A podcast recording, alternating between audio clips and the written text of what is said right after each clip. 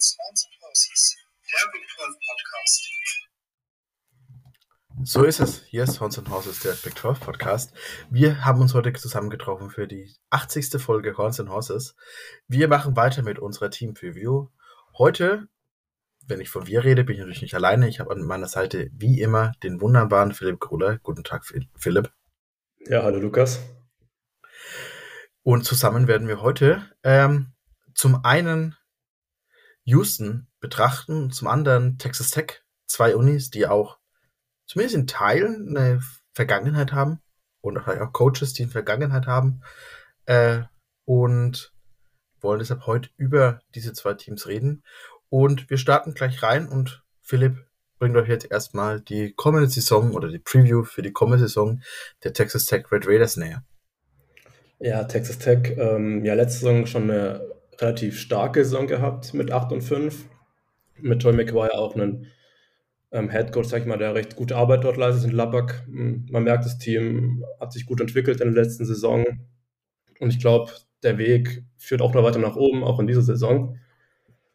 Ähm, womit wir eigentlich schon bei den Coaches wären, ähm, die auch alle verlängert haben im Februar schon in diesem Jahr. Also da hat, ist man echt aufgestellt für die Zukunft. Der einzig neue Mann ist Justin Johnson.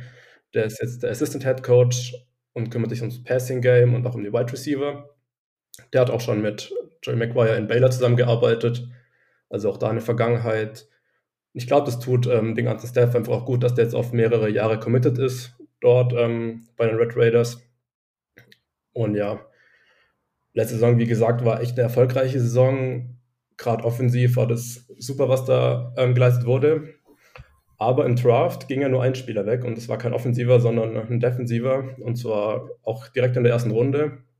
Müsste auch der höchste Edge Rusher gewesen sein, der vom Board gegangen ist, wenn ich mich nicht täusche. Mit Tyree mhm. Wilson. Der ging an. Ging noch jemand? Ähm, Alabama.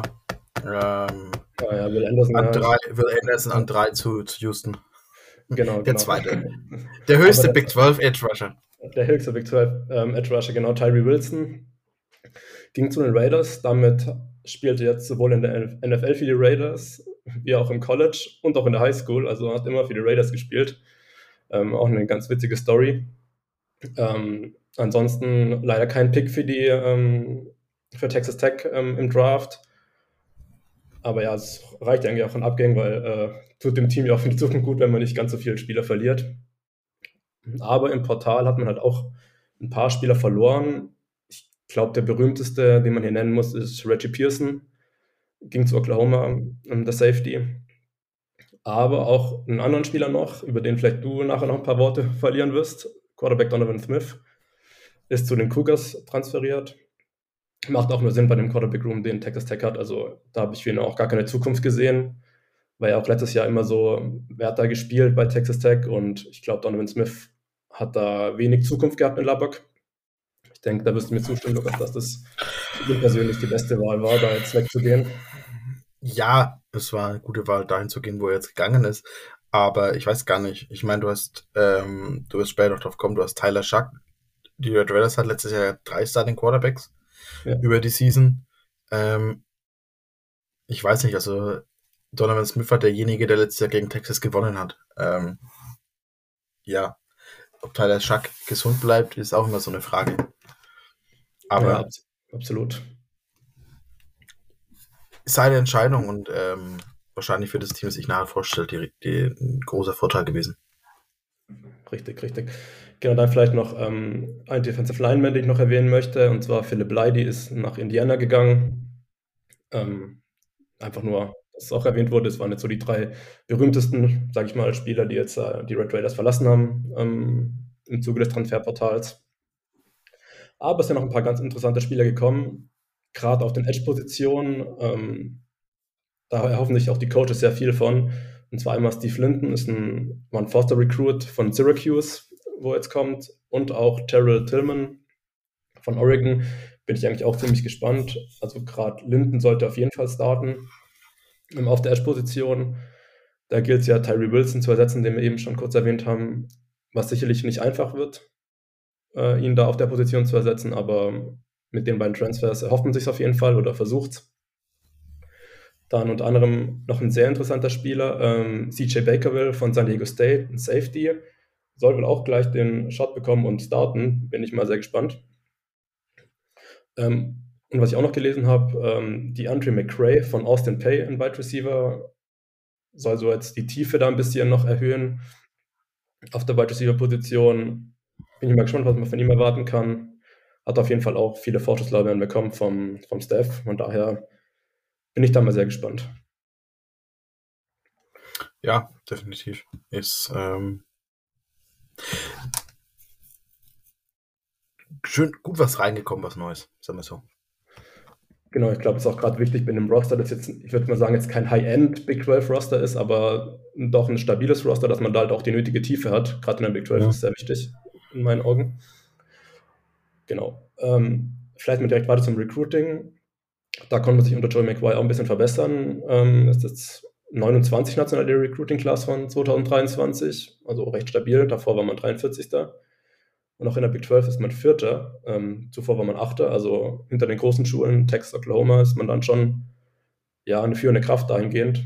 Klar, mit Texas hast du halt auch ein Recruiting-Gebiet, ähm, ja, das sich dafür anbietet. Aber das brauche ich dir nicht erzählen, Lukas. Da kennt sich ja bestens mit aus.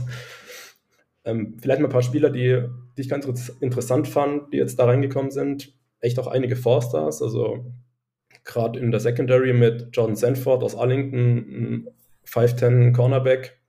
Ich denke nicht, dass er starten wird, weil da doch einiges zurückkommt. Ähm, Gerade in der in Secondary bei, bei den Red Raiders. Genauso wie ähm, Brandon Jordan, eben auch aus Texas, ein Safety. Gefühlt sind, äh, ja, ich sage mal, drei Viertel der Spieler, die rekrutiert wurden von Texas Tech, ähm, eben auch In-State ähm, Recruits, was ja auch völlig legitim ist. 85 Prozent. Ja, genau. Das ist schon sehr viel, aber ja, wie ja. gesagt, auch ein großer Ballungsraum und ja. Genau, ähm, auch in der Front hat man sich ähm, noch ein paar Spieler dazu geholt, auch zwei Four-Stars, Dylan Spencer aus Houston, Defensive Lineman und auch ein Edge Isaiah Crawford, auch aus Texas, ähm, für die Edge-Position. Der hat auch viel Lob bekommen schon von, ähm, von Joy McGuire in der, in der Offseason. Jetzt bin ich mal gespannt, ähm, wie man den einsetzen wird schon in der Rotierung. Genau. Das wären mal so die wichtigsten Recruits, die ich jetzt hier anmerken wollte. Hast du da noch was zu ergänzen, Lukas, als Recruiting-Experte in unserem Pod? Oder? ja, ähm, Dylan Spencer bin ich ehrlicherweise gespannt, was, was sich da entwickelt. Ähm, war ursprünglich eine ganz, ganz, ja, schon eine längere Zeit bei ähm, te zu Texas committed wurde dann ein bisschen aus der Klasse eben, gab es ja ein paar Probleme außerhalb des, des Spielfeldes und ähm, was den, den Abschlussschnitt anging und dann wurde er so äh, nicht rausgepusht, aber schon ging schon ein bisschen in die Richtung, dass er da ein bisschen ähm, ihm empfohlen wurde, vielleicht woanders äh, aufzuschlagen. Ähm, bin ich jetzt gespannt. Ich hoffe, dass er natürlich bei Texas Tech den Durchbruch schafft. Ähm, nächste Saison, nicht die kommende und ähm, da dann groß äh, durchschlägt und ähm, ja, eine Erfolgsstory wird. Aber muss man eben sehen, wie sich das dann an der Stelle darstellt und was da passiert mit ihm. Genau. Ja, absolut fair. Jo. Genau, ähm, machen wir mal weiter und würde gerne mal ein bisschen auf die größten Baustellen im Team eingehen, beziehungsweise größte Baustellen finde ich fast schon ein bisschen zu viel gesagt, ehrlich gesagt. Also ich bin ziemlich hoch bei Texas Tech dieses Jahr, kann ich schon mal vorwegnehmen. Ähm, ein Punkt hast du eben schon angesprochen, Tyler Schack kann er gesund bleiben? Ist eine große Frage, ähm, ist in den letzten Jahren ja nicht so gut gelungen, sage ich mal. Weshalb die Red Raiders auch letztes Jahr drei Starting Quarterbacks hatten. Klar, man hat mit Baron Morton echt ein vielversprechendes Talent hinter ihm, als, ja, ich sag mal, Backup. Wobei man sich ja, glaube ich, noch nicht festgelegt hat auf einen QB1. Also, das, also diesen Zweikampf zwischen den beiden finde ich doch sehr interessant. Ähm, ich glaube, schlussendlich wird Tyler Schack allein wegen der Erfahrungsdaten und ja, ich erwarte schon viel von ihm. Ähm, wenn er seine Leistung abrufen kann, ist er schon einer der besseren Quarterbacks in der Big 12 auf jeden Fall. Aber eben dieser Aspekt, kann er gesund bleiben über die ganze Saison hinweg. Ich denke, damit wird relativ viel stehen und fallen bei Texas Tech. Von daher bin ich da mal sehr gespannt drauf, wie sich das entwickeln wird. Ähm, offensiv zudem noch die Tiefe auf Running Back finde ich auch echt ein Konzern, muss ich sagen. Also mit Tysh Brooks hat man ja schon einen explosiven Running Back ähm, als Starter. Aber hinten dran halt echt nicht viel. Da sehe ich, sehe ich Probleme, sollte sich ähm, Brooks mal verletzen oder wie auch immer, hoffentlich nicht, aber weiß mir noch nie. Ich weiß nicht, wie du das siehst, aber also letztes Jahr war Brooks schon ein guter Bestandteil der Offense bei den Red Raiders. Ja, definitiv. Also muss man so anerkennen. Aber was ist, wenn er jetzt nicht verfügbar ist oder ja, Rotation immer wichtig in der, in der Big 12? Äh, also in meinen Augen kann man das durchaus ankreiden als ja, Baustelle, sage ich mal, dass da eben da die Tiefe einfach nicht vorhanden ist auf der ja. Position. Genau. Am anderen Seite des Balls, Defense letztes Jahr den Leader verloren mit ähm, Tyree Wilson. Das wird zeigen, kann ersetzt werden, haben es eben schon angesprochen. Steve Linton ist auch ein Senior, Transfer von Syracuse, kann er ihn ersetzen. Ich denke, es wird auch wichtig sein. Also man muss auch sagen, die Defensive Line ist schon stabil mit den beiden ähm, Defensive Tackles, äh, Tony Bradford und Jalen Hutchings, also dass die beide zurückkommen. Beide Seniors, viel Erfahrung und also da sie jetzt nicht das Riesenproblem in der, in der Front. Aber eben auf dieser Edge-Position kann er Wilson vergessen machen oder zumindest ansatzweise, weil Tyree Wilson ja schon oft auch mehrere Offensive-Spieler gebunden hat, sage ich mal, wenn er gedoppelt wurde oder wie auch immer. Das wird ähm, zu sehen sein. Und vielleicht auch noch ein kleinerer Schwachpunkt. Wir haben eben schon ein bisschen so die Offense angesprochen mit Tyler Schack und so haben wir ja schon gute Quarterbacks und so weiter. Aber die Offensive Line letztes Jahr doch nicht ganz so gut, wie ich fand. Häufiger mal äh, Probleme da gehabt. Man sieht auch verstärkt mit dem Transfer von Western Kentucky muss gewesen sein. Rusty Stats soll wohl auch gleich starten. Bin ich mal gespannt. Also auf Center wird er den Job bekommen, auch Senior. Ich glaube, die Offensive Line hat eben die Offense letztes Jahr so ein bisschen zurückgehalten. Da wäre deutlich mehr drin gewesen. Auch wenn die Offense natürlich echt sehr stark war. Würdest du mir prinzipiell zustimmen, Lukas? Oder ja, definitiv. Definitiv. Dass da ähm, ich schon erwarte, dass gerade mit der, mit der relativ hohen Erfahrung, die einfach da ist, relativ alte Spieler, ähm, da die Möglichkeit da sein sollte, dass gerade die Defense einfach den Schritt nach vorne macht und da die Offense ein bisschen entlasten kann. Ja, fair. Genau, jetzt vielleicht mal noch äh, die Stärken zu beleuchten. Angefangen mit einer, also die Offense war wirklich gut, Platz 2 in der Big 12 letztes Jahr. Es kommt nahezu alles zurück, ähm, was man sich wünschen kann. Wie angesprochen, die O-Line war nicht immer ganz zuverlässig, aber wenn man dann einen Schritt nach vorne machen kann, äh, dann sehe ich da schon sehr viel Potenzial. Man hat, wie gesagt, einen sehr erfahrenen Quarterback-Room mit Tyler Schack, ein super Backer mit Baron Morton, dem die Zukunft bestimmt in Lubbock gehört. Einen sehr guten Wide Receiver Core mit Jaron Bradley und Miles Price. Zudem auch schon erwähnt, Tysh Brooks, ein, ja, ein elektrischer Running Back, der eben auch diese Pass-Catching-Ability hat. Bin ich sehr gespannt. Und was wir von Texas Tech wissen in der Offense letztes Jahr, Fourth Downs Aggressivität. Ich glaube, da war keiner aggressiver als Texas Tech letztes Jahr. Mhm. Das haben ja auch die Longhorns dann zu spüren bekommen einmal in dem Spiel. Ich weiß nicht, wie viel da converted wurden, aber es waren ja mindestens vier Stück oder sowas, wenn ich mich recht erinnere. Ich glaube, vier von sechs Fourth Down Conversions wurden converted oder so. Das war ja schon ja. Wahnsinn. Also. Von daher ja. spricht, spricht, für den Coaching-Staff auch irgendwo, aber ist halt die Frage auch, äh, bleibt man so erfolgreich dabei? Ein bisschen Regression kann man ja da auch erwarten, weil es war ja schon unheimlich, wie oft die da converted haben über die Saison hinweg. Muss man sehen. Genau, Secondary auch sehr erfahren. Kommt echt auch einiges zurück. Gerade Spieler, die mir echt super gefallen. Free Safety, Datrian Taylor Dimerson, einer der besseren Safeties in der Big 12, würde ich sagen. Zudem Cornerback, ähm, stabile Spieler wie Rashid Williams und ähm, der äh, Nickel Cornerback Malik Dunlap. Sollte der nochmal ein starkes Jahr haben, ähm, werden Cloud B Scouts auf ihn fliegen im nächsten Draft. Äh, bin ich mir ziemlich sicher. Hat ja echt äh, sehr gute Maße und so weiter. Also ein sehr guter Spieler in meinen Augen. Die Line habe ich schon erwähnt, die wird wieder stark sein mit Hutchings und Bradford vorne. Die hatten letzte Saison 82 Tackles. Ähm, zudem die Defense insgesamt letztes Jahr die neuntbeste Red Zone Defense im FBS überhaupt.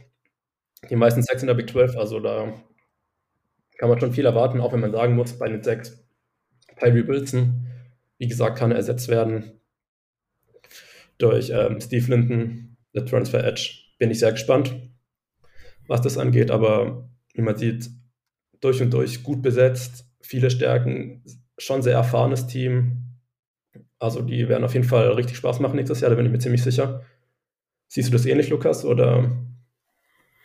Ja, ich glaube, ähm, Texas Tech ist so dieses, dieses Team, das für jeden, der, der, der das, das Dark Horse Team ist. Ich weiß nicht, wenn jeder sagt, das ist das Dark Horse Team, ob du dann noch wirklich das Dark Horse Team bist.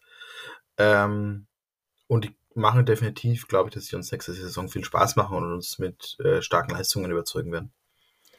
Ja, da sprichst du was an. Ich habe mir nämlich in unserem Dokument in der Prediction schon aufgeschrieben, Hype Train, Vorjahr Kansas State, dieses Jahr Texas Tech. das ist auch so mein, also gut, oder mein, oder sagen ja viele wahrscheinlich, dass Texas Tech so dieses, wie du sagst, dieses Dark Horse Team mhm. sein wird. Und ich glaube, es gibt auch einfach echt viele Gründe dafür. Und wenn man auf den Schedule schaut, gerade der Anfang, stimmt ja bei Wyoming, kann man durchaus gewinnen. Und dann gegen Oregon wird spannend. Wenn man da 2-0 rausgeht und dann in den Big 12 Schedule geht, bin ich echt gespannt drauf. Also kann man schon viel äh, Moment mitnehmen. So.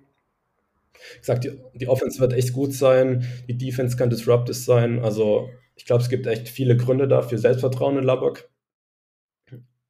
Zudem, man hat auch schon Homefield Advantage, würde ich mal sagen, im Vergleich zu anderen Big 12 Teams. Also man kann schon ziemlich laut werden, ähm, was auch viele Coaches sagen.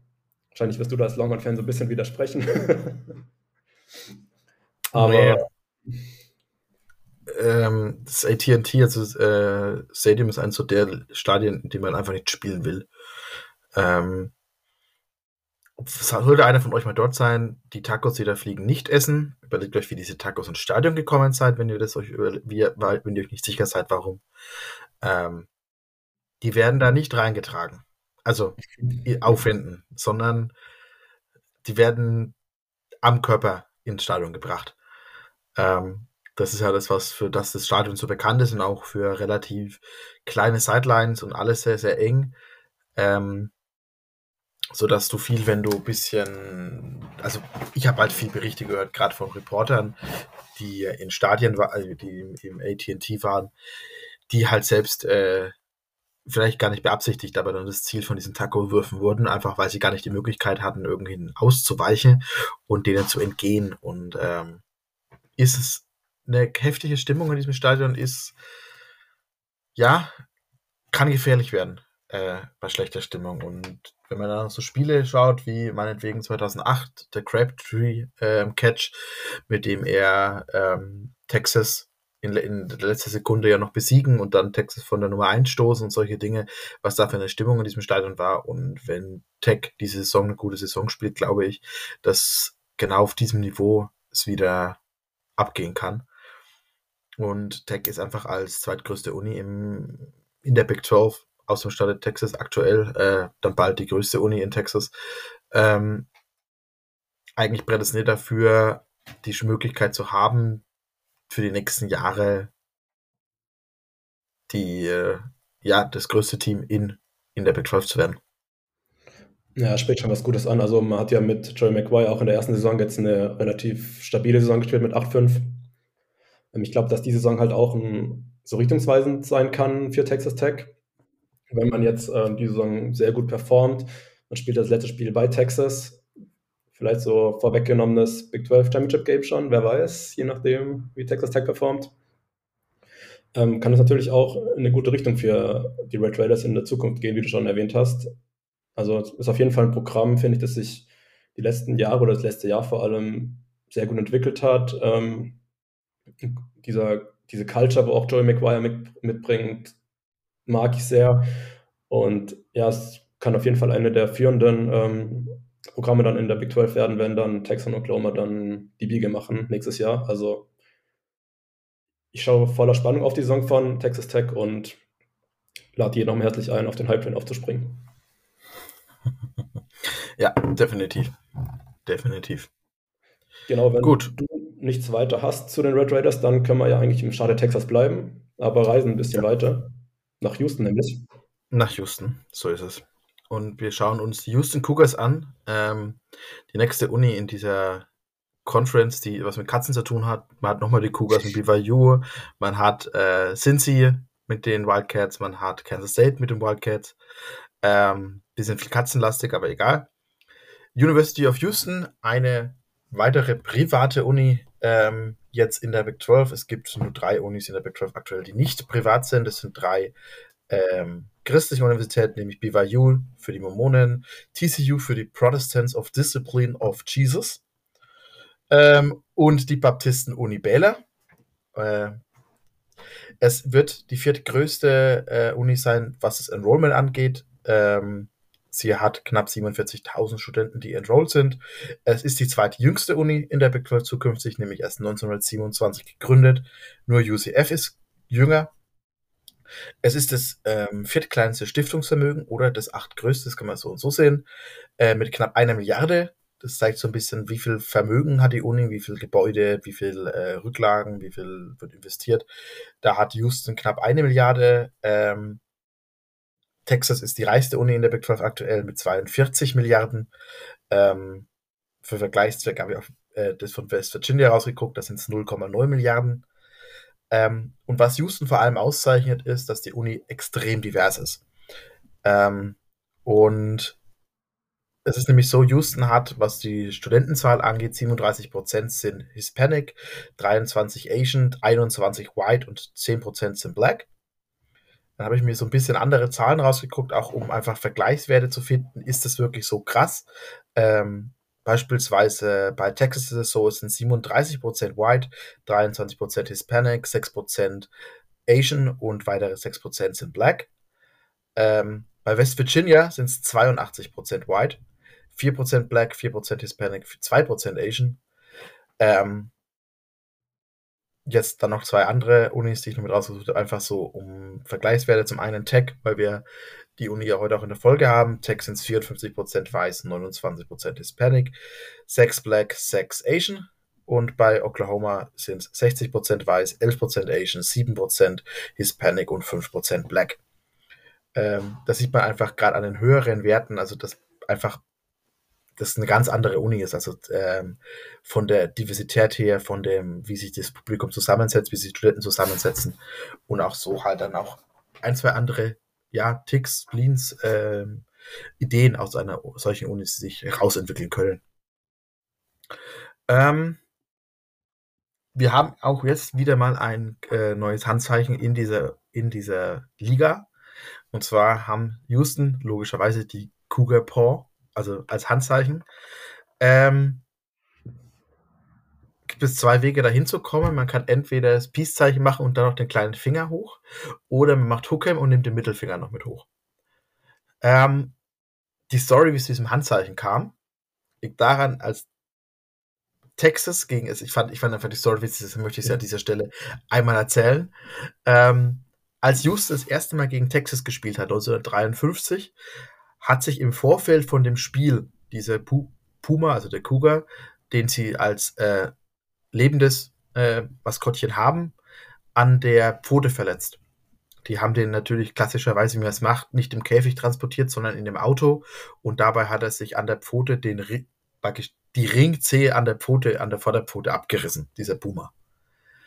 Und als dann Houston sehr, sehr deutlich, ich glaube 54 zu 3 oder so gegen Texas verloren hat, haben praktisch die Texas-Fans ähm, dieses Handzeichen, also praktisch diese nachgestellt, praktisch diese fehlende Zehe, ähm, um Houston erstmal zu verhöhnen. Beim nächsten Duell, was entspannte 15 Jahre gedauert hat, nämlich 1968, bis Houston wieder auf Texas im Football äh, gestoßen ist, hat Houston gewonnen und hat dann dieses Zeichen wieder rausgeholt und hat es zukünftig als offizielles Handzeichen und offiziellen praktisch wegen dem Sieg, nur einen Sieg über Texas, äh, dann etabliert und so ist es bis heute das offizielle Handzeichen der, der Houston Cougars geworden. Ähm, ja, ich fand, ich, fand, ich, ich, fand die Story ganz witzig. Ja, ähm, Notable Abgänger dieser Universität äh, ist Lizzo, ähm, Sängerin Wade Phillips, der DC, äh, jahrelange DC in der NFL. Jim Parsons, ähm, der Sheldon-Darsteller und Sebastian Vollmer, dass wir auch den deutschen Teil mit drin haben. Ähm, gespielt wird im TDECU Stadium Texas Dow Employed Credit Union. Genau. Äh, 40.000 Sitzplätze. Ähm, der Rekord, was bisher im Stadion war, war 42.000. Also es wird nicht im, äh, in Houston in der im Stadion der, der, der Texans gespielt, sondern sie haben ein eigenes Stadion on Campus. Ähm, Funfact an der Stelle auch wieder, weil es auch wieder Texas-Bezug hat. Tom Herman hat in diesem Stadion kein einziges Spiel verloren und ist in seinen zwei Jahren dort 14 und 0 gegangen. Ähm, genau.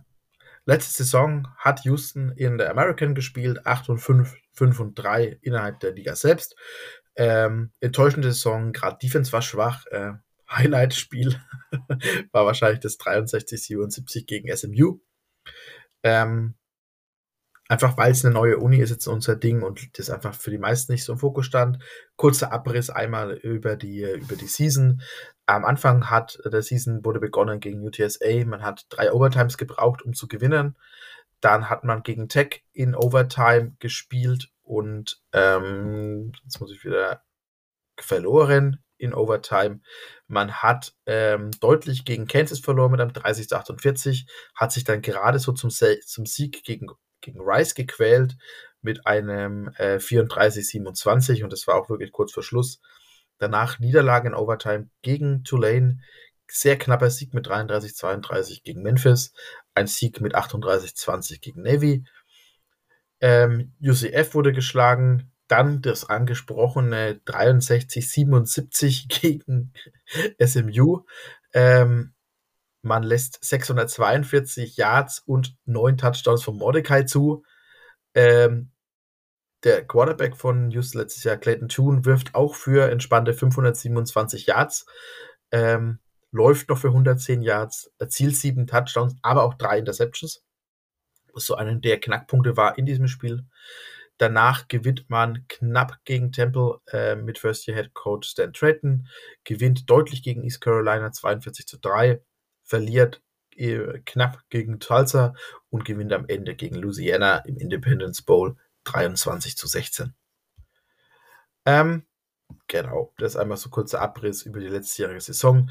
Ihr seht viel auf und ab, viel Overtime-Spiele dabei. Ähm, viel Punkte zugelassen, ähm, auch viel Punkte erzielt. Es ist ja in keinem Spiel der Saison weniger als ähm, 24 Punkte, ähm, ja, selbst gemacht. Äh, mit natürlich so Highlights wie 63, aber sie haben auch äh, mit Ausnahme des East Carolina-Spiels, wo es nur drei Punkte war, noch immer mindestens 16 Punkte oder mehr, meistens in den 30er im Gebieten, äh, Punkte zugelassen. Jo, gehen wir zu den Coaches, außer du hast bis an der Stelle irgendwas anzumerken. Nee, ja, irgendwie verrückte Stats teilweise. Also auch dieser Sieg gegen East Carolina, die echt eine gute Saison gespielt haben letztes Jahr, dass sie da 42-3 gewinnen, äh, fand ich dann auch sehr interessant. Und dieses Spiel gegen SMU, das war natürlich absoluter Wahnsinn. Aber du hast ja schon gesagt, viele enge Spiele, zeigt halt auch, es hätte, hätte deutlich besser sein können vom Rekord her, aber halt auch deutlich schlechter. Und ja, bin ich gespannt, wie es da jetzt weitergeht. Ja, definitiv. Ähm, zu den Head Coaches und ich vermute, ähm, da wirst du dann nachher noch ein, zwei Worte zu verlassen müssen. Ähm, Head Coach und auch seit dieser Saison wieder OC offiziell, also es, äh, er ist offiziell der OC. Ähm, Dana Holgerson, jetzt in seiner fünften Season.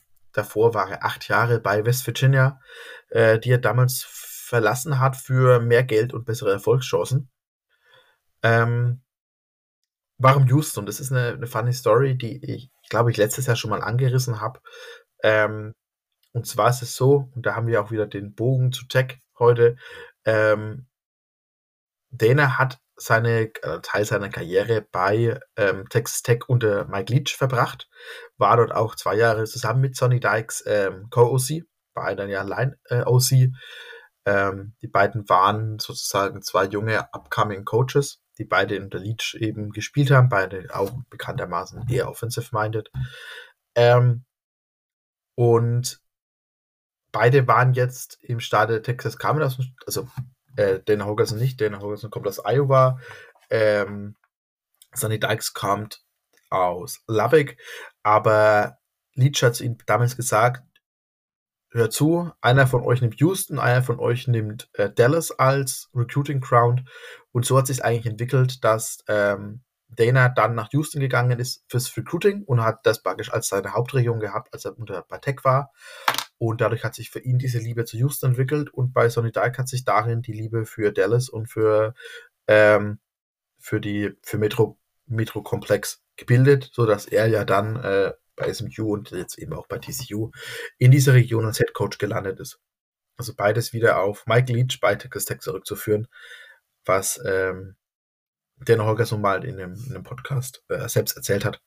Also die Story ist direkt aus seiner, aus seinem äh, Munde. Insgesamt steht er bei einem Record bei Houston mit 27 zu 20. Ähm, ist jetzt seine, seine erste Season in der Big 12 und es ist das zweite Mal, dass er den Move als Head Coach von einer Group of Five Liga zu einer Power Five Liga macht. Ähm, wann war das erste Mal, Philipp, und mit welcher Universität? Wahrscheinlich zu West Virginia dann. Richtig. Er hat auch, war auch der Head Coach unter, bei West Virginia, als West Virginia von der Big East in die Big 12 genau. gekommen ist. Ja. 2011 müsste es gewesen sein, die, die Ja. Richtung irgendwas. Ja, genau, so ist es. So ist es. Ähm, auch so eine funny Story. Ähm, war ja ursprünglich so, dass er zwar angestellt worden ist bei ähm, West Virginia, also ganz am Anfang als OC und schon bekannt gegeben wurde ist, dass er in zwei Jahren al- als Head Coach übernimmt. Ich weiß nicht, wie der, wie der, der langjährige Head Coach bei West Virginia vorher hieß. Ähm, Es müsste entweder Bill Stewart müsste es gewesen sein davor. ja. Und davor war, ja, Bill Stewart, ja, und davor war Rich Rodriguez. Ja, und Ja. er hat praktisch, äh, wurde vom äh, ähm, AD praktisch schon bekannt gegeben bei der Einstellung. Er übernimmt in zwei Jahren, wenn der andere in Pension geht, als Head Coach. Dass sowas zu ähm, Spannungen führen kann, kann man sich fast vorstellen. Der alte Head Coach wurde dann während der Saison entlassen, Dana wurde während der Saison, oder ich glaube noch kurz vor der Season dann hochgenommen, äh, also befördert zum Head Coach. Ähm, unter anderem ist dem alten Head Coach über die Füße gefallen, dass er nachweislich die Reporter, die praktisch die Beatwriter von West Virginia äh, angestiftet hat, doch bitte jeden Dreck, den sie auch noch finden können, über Dana Holgerson äh, zu suchen, zu finden und an die Öffentlichkeit zu bringen. Und das haben dann eben die Reporter zum Teil gemacht, beziehungsweise sie haben auch bekannt, sie haben auch das bekannt gegeben, dass er sie da angestiftet hat, das zu machen. Sie haben nichts gefunden, außer dass er mal einen Strafzettel nicht bezahlt gehabt hat oder irgend sowas. Also ist nichts Dramatisches. Ähm, und so wurde Dana dann Head Coach bei West Virginia und dann eben nach acht Jahren der Move weiter zu ähm, Houston, was ja, glaube ich, schon damals ein bisschen Überraschung war, vor allem in dem Punkt, dass er ja von einem Power 5 Programm zurückgeht zu einem Group of Five Programm. Ähm, DC ist und äh, ich hab, wollte jetzt in dieser neuen Ding nur eben OC und DC vorstellen und Head Coach. Macht's hier einfach, weil Dana einfach beides in einer Person ist und DC ist äh, Doug Belk. Ähm, kam auch, hat auch West Virginia Wurzeln, war dort unter my, ähm, Dana Cornerbacks Coach, ist dann mit ihm zu Houston gegangen, wurde dort Safety Coach. Ähm, später dann DC, war so der große Abkammer in der 2021 Saison, ähm, als Houston die Nummer 19 im Land in Points allowed war. Letztes Jahr hat er, glaube ich, viel verloren, weil er waren da nur noch 112. Und zwar, das war, äh, sie sind abgerutscht, um das mal in Punkten auszudrücken, von 20,4 Punkte pro Spiel zugelassen zu 32,2. Ähm, ich glaube, vor der letzten Saison hat sich Doug Belk ähm, viele Jobs aussuchen können und er war für viele Jobs angefragt. Ich weiß, dass er zum Beispiel Vorstellungsgespräch auch bei Notre Dame hatte damals. Die hatte er vor dieser, vor der kommenden Saison definitiv nicht. Ähm, dafür war dieser Drop einfach zu heftig. Ich bin gespannt, ob er das wieder zurückbringt aufs alte Level. Gerade in Verbindung, dass er jetzt noch dieser Move rüber in die ähm, Big 12 kommt. Jo, das so kurzer Coaches-Abriss. Ähm, ich möchte jetzt nicht tiefer einsteigen, weil es sonst einfach äh, den Rahmen sprengt, wenn ich jetzt jeden Coach einzeln vorstelle. Auch wenn es mir relativ viel Spaß macht, weil man viel Querverbindungen damit bekommt und wer wie zu wem gehört und ja. Aber ähm, hast du an der Stelle noch irgendwas zu den Coaches zu ergänzen oder möchtest du vielleicht über irgendeinen Coach, die äh, im Besonderen nochmal kurz äh, sprechen? Ja, eigentlich bin ich verpflichtet, noch mal kurz über Dana zu sprechen. Ähm, auch wenn es ein bisschen weg von Houston geht, sondern hin zu West Virginia. Man muss halt sagen, dass er echt ein bisschen, wie sagt man, heiße Erde hinterlassen hat in Morgantown. Hat ja dann, also 2011, verbrannte.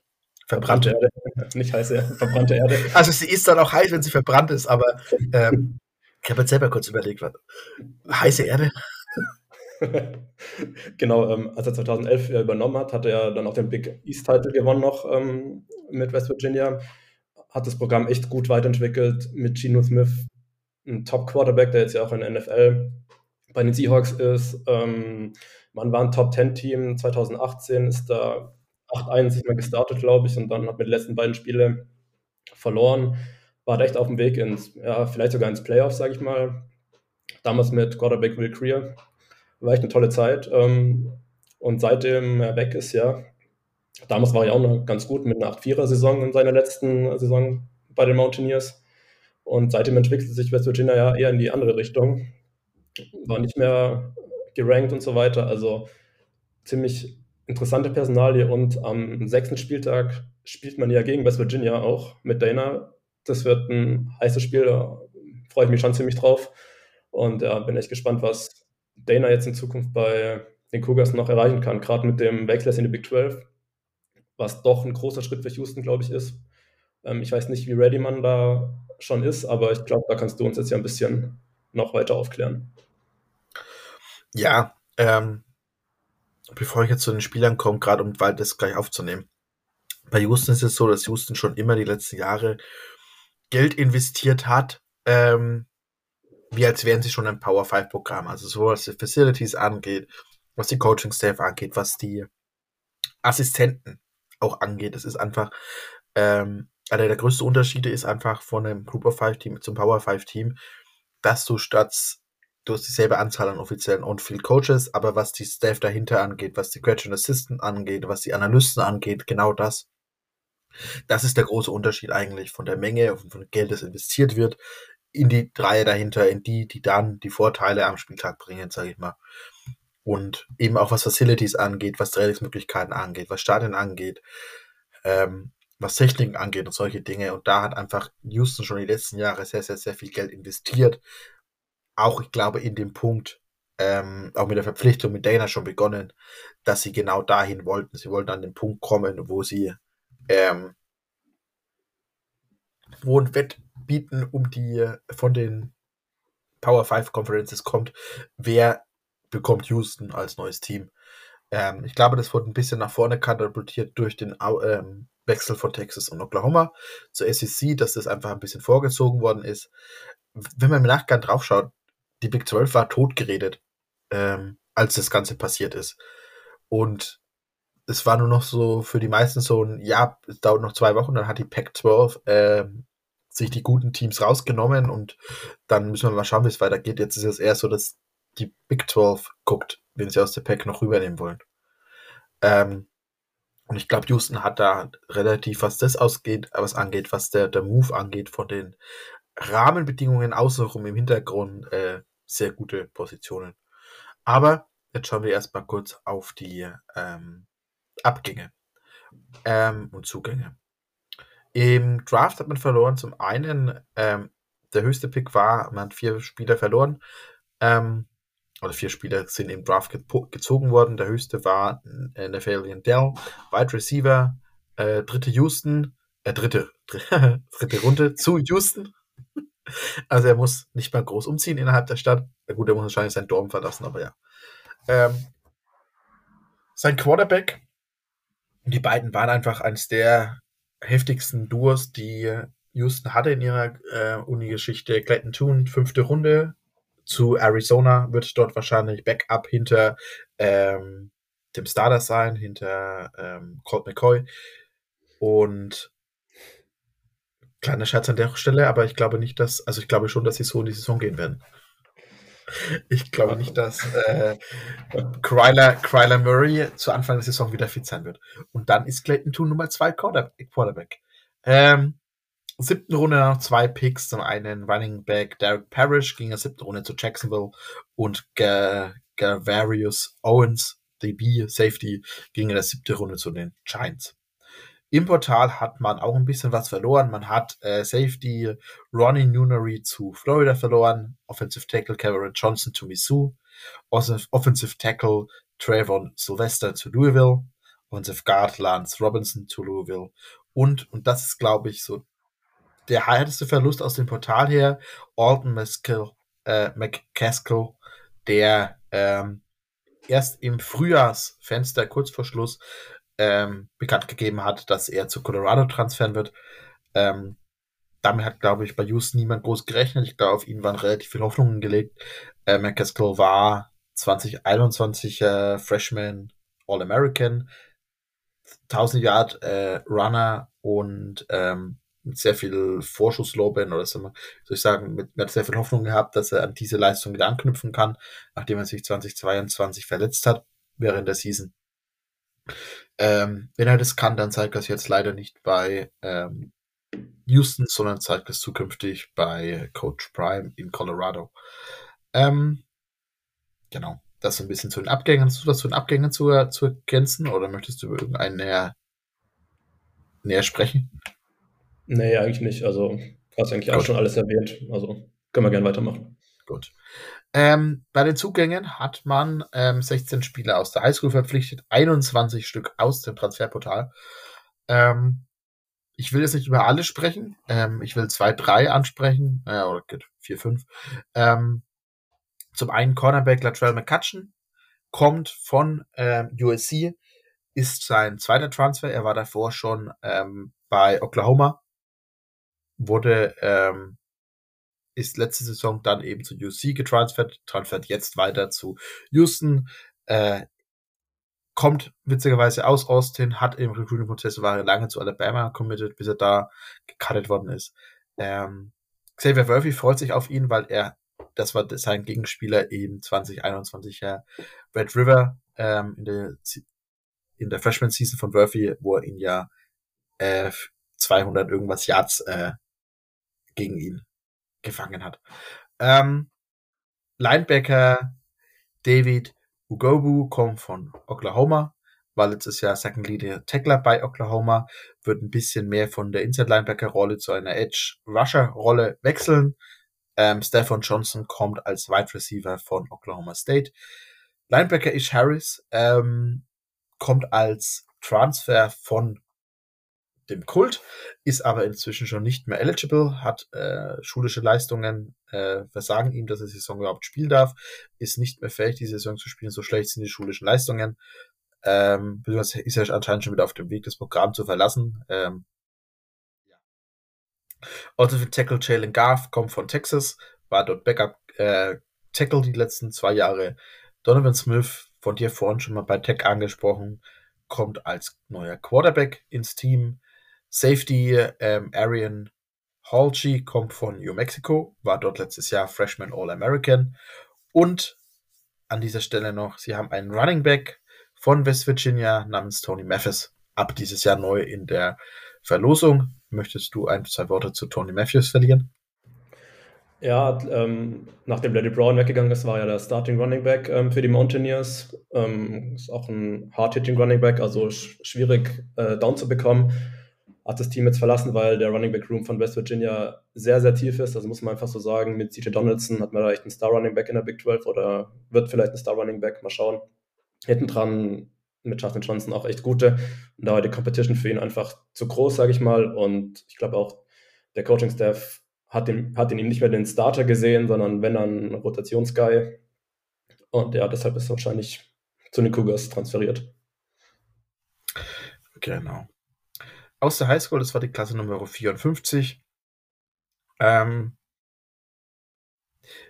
die zwei Highlight-Spieler sind zwei Top 200 Wide Receiver, zum einen Michael Harrison Pilot und zum anderen Jonah Wilson. Also man hat da auch wieder zwei ähm, tolle Passcatcher eben verpflichten können. Und ähm, sorry, dass ich wieder die West Virginia Verbindung rausholen muss, aber auch Justin Benton, ähm, ein Defensive Tackle, sechs Fuß groß aus Georgia, langjähriger Commit zu West Virginia und ich glaube gefühlt ab letztes Jahr September auf der Commit, äh, auf der Flip Watch gewesen, ähm, ist dann am Ende auch geflippt. Ähm, genau, ist, gilt aber als gerade bei Houston jetzt als einer der Spieler, die ihnen gerade in der Inside ähm, Tackle gute Def bringen und da auch für die Zukunft wahrscheinlich Starter Rolle für ihn rausspringt. Genau. Ähm, dann schauen wir mal auf die Probleme. Ähm, das Death Chart kann ein Problem werden. Und zwar aus dem Grund, ähm, was es meistens wird, wenn ein Team eben aus einer Group of Five oder auch aus dem FCS-Bereich kommt und eben in die Group of Five geht oder eben Group of Five zu Power Five. Ähm, ich glaube, die ersten 22 von Houston sind gut genug, um in der Big 12 mitspielen zu können.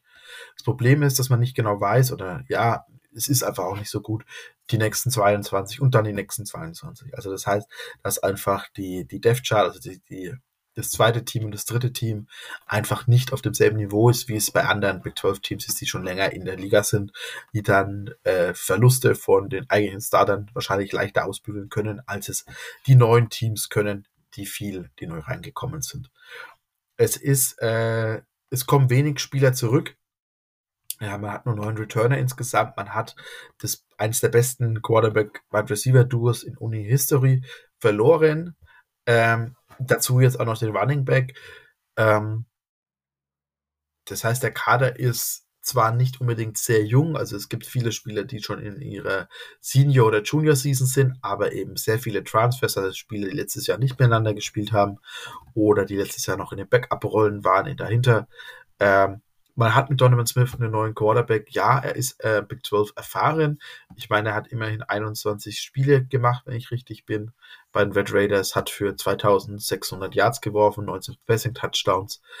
Ähm, das heißt, er ist nicht völlig unerfahren, aber man hat eben ihn und dahinter hat man den Sophomore, der noch nicht viel gespielt hat, äh, mit Lucas Coley. Ähm, das ist einfach jetzt nicht die beste Ausgangslage, wenn da was passiert. Ähm, das ein bisschen so ein Problem, was ich an dieser Stelle sehe. Ähm, aber wollen wir es mal aufs Positive ein bisschen ähm, egal wer von beiden starten wird auf Quarterback, er hat einen relativ tiefen, vielfältigen und sehr talentierten Wide Receiver Room. Man hat äh, aus der letztjährigen Receiving Class ähm, Matthew Golden, 38 Catche für fast 600 Yards und 7 Touchdowns letzte Saison. Man hat Joseph McCaney, man hat Samuel Brown, man hat den vorhin angesprochenen ähm, Stefan Johnson von Oklahoma State dazu bekommen. Man hat die beiden hohen Forster äh, Recruits mit, äh, eben, so dass man eigentlich einen relativ tiefen ähm, Wide Receiver Room hat mit relativ viel Talent. Da muss man einfach schauen, wer setzt sich am Ende durch, wer zeigt da die besten Leistungen. Dazu kommt, dass man eben drei von fünf Online-Starter vom letzten Jahr zurückbekommt. Gerade Left Tackle Patrick Powell hat ähm, schon ein bisschen einen kleinen Draft-Bass. Ich sage jetzt nicht unbedingt für First Round, aber ich glaube schon für den zweiten Tag, ähm, was so ein Team natürlich auch nach vorne bringen kann. Ähm, genau. Allgemein sind die Fronts eine relative Stärke dieses Teams aus meiner Sicht. Man hat eine 100 D-Line, relativ viel Erfahrung, viele Spieler, die eben da mit tollen Leistungen auf, auftrumpfen können. Ähm, da sehe ich einfach, da bin ich einfach relativ positiv was die Frontline angeht. Klar, man muss ähm, aus dem Loch, das man letztes Jahr gerissen hat, wieder rauskommen. Man muss da wieder stärkere Leistung zeigen. Ähm, da bin ich relativ gespannt, wie das Ganze vor sich geht. Linebacker Room ist alt, aber wenig erfahren. Also es sind beide Seniors, aber beide keine Sahne letzte Saison gewesen. Ähm, vielleicht ein bisschen mehr in den Defense-Punkt. Aber man hat eben eine relativ gute äh, Back 7 man hat gute Transfers reinbekommen mit Halsey, mit McCutcheon. Man hat ähm, gute Returner. Und so bin ich eigentlich von dem Team im Großen und Ganzen, was die, was die erste Linie angeht, relativ begeistert. Denke, da geht ein bisschen was. Wie angesprochen, das Problem wird halt sein, wie tief ist die Dev und so eine Dev baut sich halt nicht in ähm, zwei Seasons auf.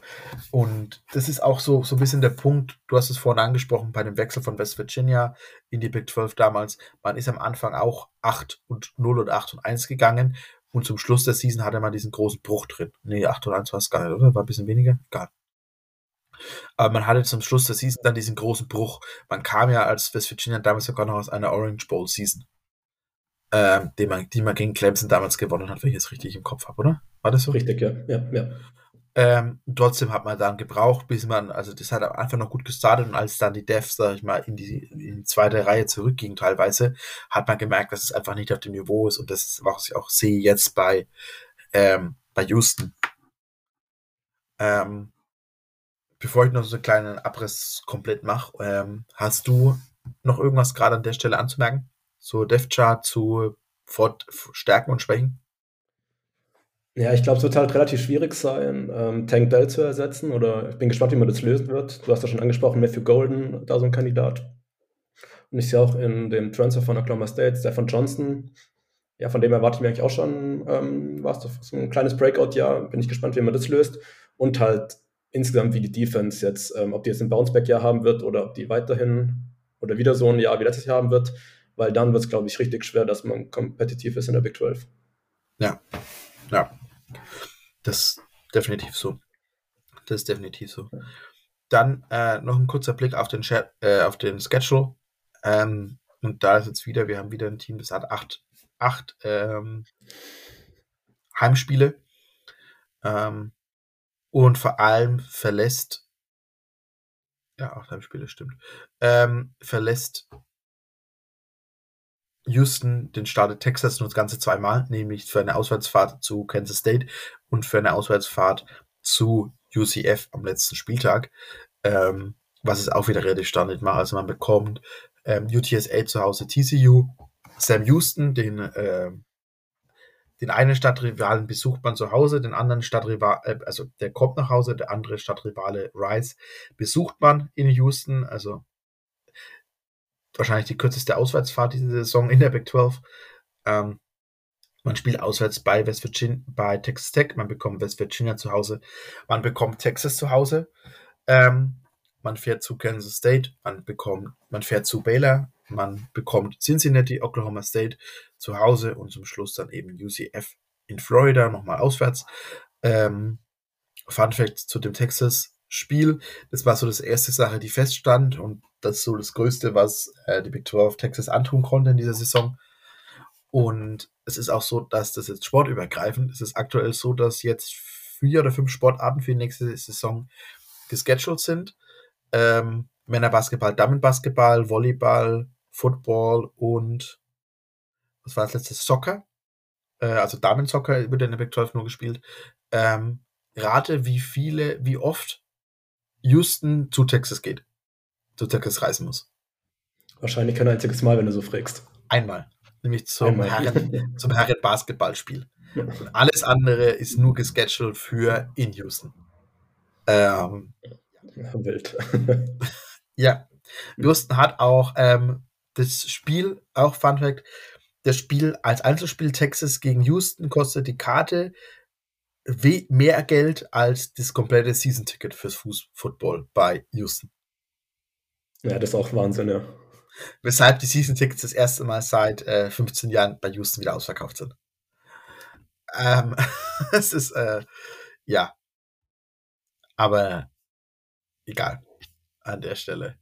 Ähm, kurzer Abriss eben noch zum Schluss. Ähm, ich bin gespannt, Houston hat, und das kam jetzt beim Schedule vielleicht an der Stelle gar nicht so raus, einen der schwersten Schedules, was die Gegner angeht.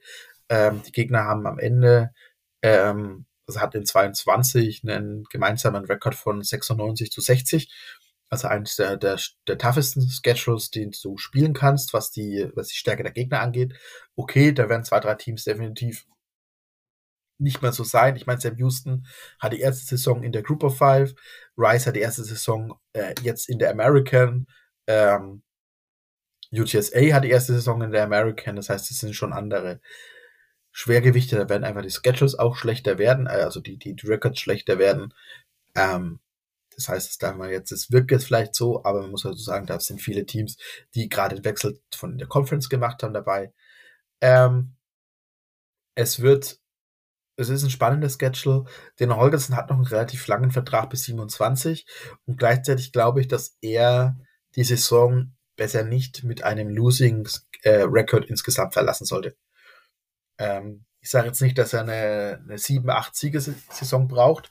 Ich glaube, das ist Verständnis da, aber eine 6-6-Saison braucht er, glaube ich, mindestens, um auch darüber hinaus seinen, ähm, seine Stelle zu behalten. Und dann für die Zukunft hat Houston zusammen mit Texas Tech, glaube ich, eine der besten Chancen, die neuen Front oder die, Front, die neuen Leader in dieser Conference zu werden, einfach aufgrund des Standortes, der, der finanziellen Möglichkeiten, die Houston hat, um da dann eben in den nächsten Jahren ganz oben anzugreifen und sich vielleicht oben in den Top 4 dieser Liga zukünftig zu positionieren. Philipp, hast du auch eine kleine Abreiß noch, Abriss über Houston am Ende? Ja, also Schedule ist echt schwierig. Also gerade dieser Mittelteil, wo da Ende September losgeht bei Texas Tech. Dann okay, West Virginia ist immer ein spannendes Spiel, wenn man gegen einen Ex-Trainer spielt. Dann Texas, Top-Team in der Big 12 dieses Jahr. Bei Kansas State auch Top-Top-Team. Und dann at Baylor. Also sehr hart dieser Mittelteil vom Schedule, finde ich. Und sechs Siege insgesamt rauszuholen, wird schon eine Aufgabe für Dana werden ähm, bei den Cougars. Also ich glaube, Houston muss echt alles dran setzen, dass man kompetitiv sein kann dieses Jahr. Also um ein Bowl-Game irgendwie zu erreichen. Also einfach wird es auf keinen Fall, denke ich. Definitiv nicht. Das wird es nicht. Es wird auf jeden Fall spannend werden. Ähm, ich bin sehr gespannt und ähm, freue mich auch oder bin gespannt, wie sich auch in der Zukunft dann ergibt und was sich da für die für die Houston Cougars in der Zukunft eben ergibt und wie sich was ändern kann und wie sie nach oben angreifen können. Gut. Dann würde ich fast sagen, beenden wir das an dieser Stelle. Ähm, wenn Fragen sind, ähm, rund um die zwei Teams oder um die anderen vier Teams, die wir bereits vorgestellt haben, oder ihr vielleicht auch einen Kommentar habt für die Teams, die wir jetzt noch bringen, wo ihr jetzt im Vorfeld schon mal uns äh, eine kleine Meinung abgeben wollt, äh, meldet euch gerne bei uns. Ähm, rate, subscribe, ach, ich lasse es einfach. Bewertet uns, äh, schreibt uns äh, eine nette Bewertung, folgt uns, äh, sprecht mit uns. Genau. Ähm, dann übergebe ich dir jetzt nochmal das Wort, Philipp. Ja, genau, hast schon alles gesagt. Ähm, folgt uns gerne, schreibt uns eure Meinung zu allen Themen, ähm, die College Football oder auch sonst was betreffen. freuen uns über jegliche Einsendung und ja, jetzt geht's weiter mit der Preview-Season und bin schon gespannt auf die nächsten zwei Teams und in dem Sinne Country Roads. Hooke.